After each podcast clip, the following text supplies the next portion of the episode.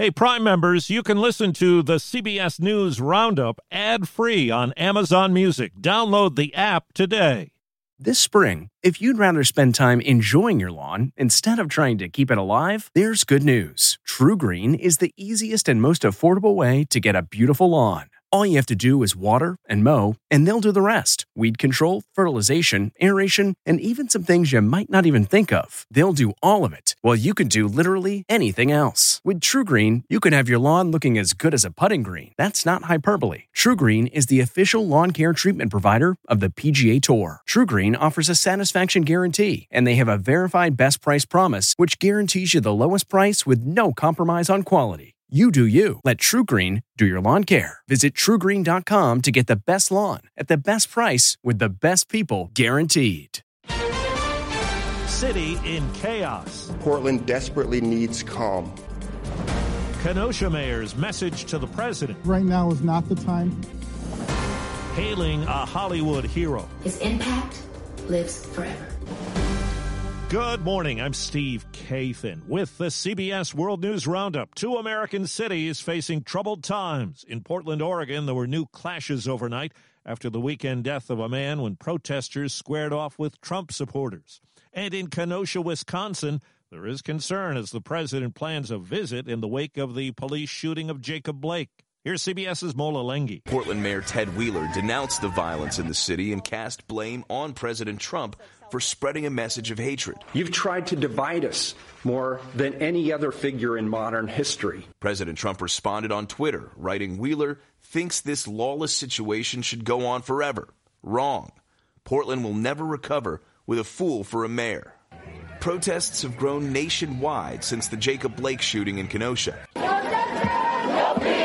But here in Kenosha, the protests have been largely peaceful over the last several days. About 1,000 people marched with Jacob Blake's family Saturday, calling for violence to end and for the officers involved to be disciplined. There were seven bullets put in my son's back. Let's get the latest from the White House and CBS's Ben Tracy. During a barrage of nearly 100 tweets and retweets on Sunday, the president retweeted unfounded conspiracy theories that protests for racial justice are actually an attempted coup to take him down. You know what I say? Protest is your ass. The Trump campaign in the White House called the unrest in American cities a preview of Joe Biden's America. It is in Democrat cities. You know, you want to talk about Donald Trump's uh, uh, America. Most of Donald Trump's America is peaceful.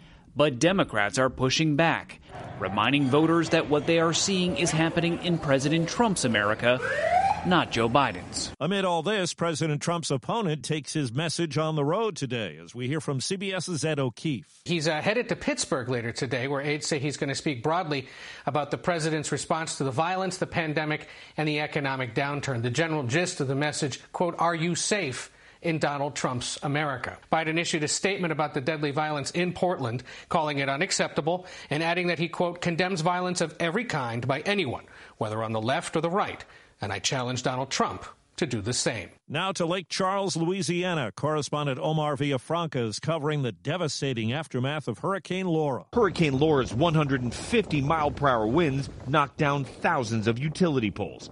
People here are now facing 90 degree temperatures and high humidity with no electricity or running water. It's terrible. It's catastrophic. Nick Hunter is the mayor of Lake Charles. Have you heard any estimates of when you're going to get power back? Weeks. 100% of the city's without power right now. I would say definitely over a month. After weekend progress, hot, dry weather could make things rough again for firefighters in Northern California. 1,200 homes and other structures have burned in wildfires.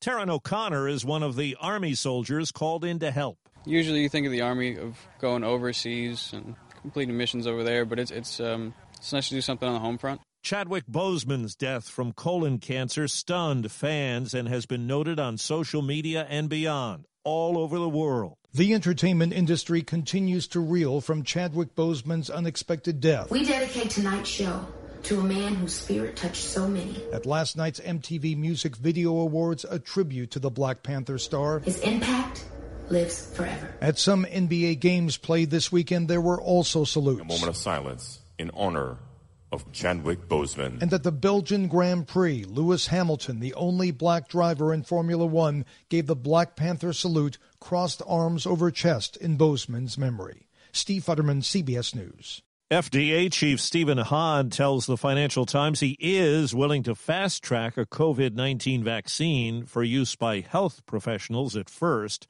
CBS's Vicki Barker has the latest on the pandemic. The number of coronavirus cases worldwide has surged past 25 million. India just marked a record one day increase, nearly 79,000 new cases, breaking the previous daily record set in the U.S. last month. India may be overtaking the Americas as the new global epicenter, but Europe is starting to see a feared second wave too, and the U.S. has now reached 6 million confirmed cases. Struggling for survival with travel numbers way down, United Airlines is doing away with the much hated $200 change fee for people who have to shift plans when traveling in the U.S.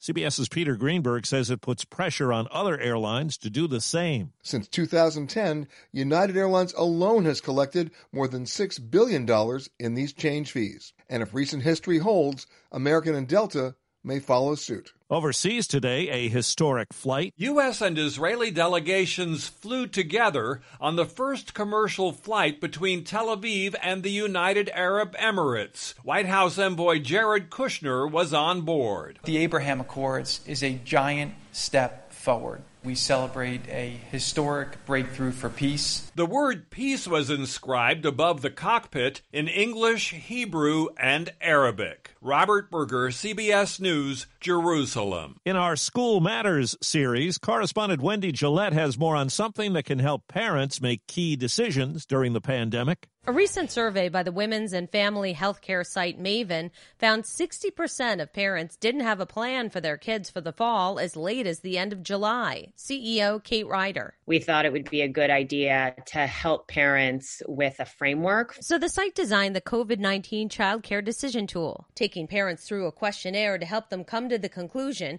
if in home or out of home instruction or care is best for their family. The site worked with economist Emily Oster to help add features like the gut check once you've answered the questions. Your answers to these questions suggested this is what might work for you. How do you feel about that? The tool is free. Wendy Gillette, CBS News.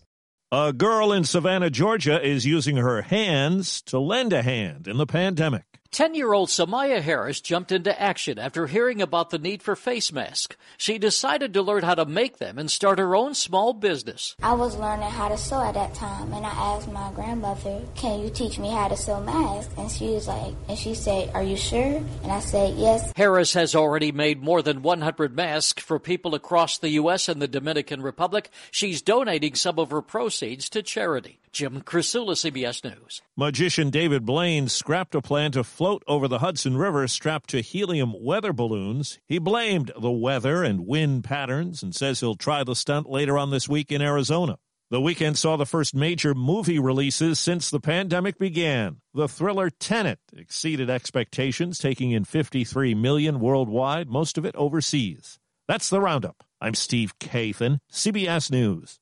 If you like CBS News Roundup, you can listen early and ad-free right now by joining Wondery Plus in the Wondery app or on Apple Podcasts. Prime members can listen ad-free on Amazon Music. Before you go, tell us about yourself by filling out a short survey at wondery.com/survey. Catch every episode of 60 Minutes, America's most watched news magazine show, as a podcast. Hear in depth investigations across politics, news, and entertainment on your schedule. Listen to 60 Minutes ad free on Wondery Plus.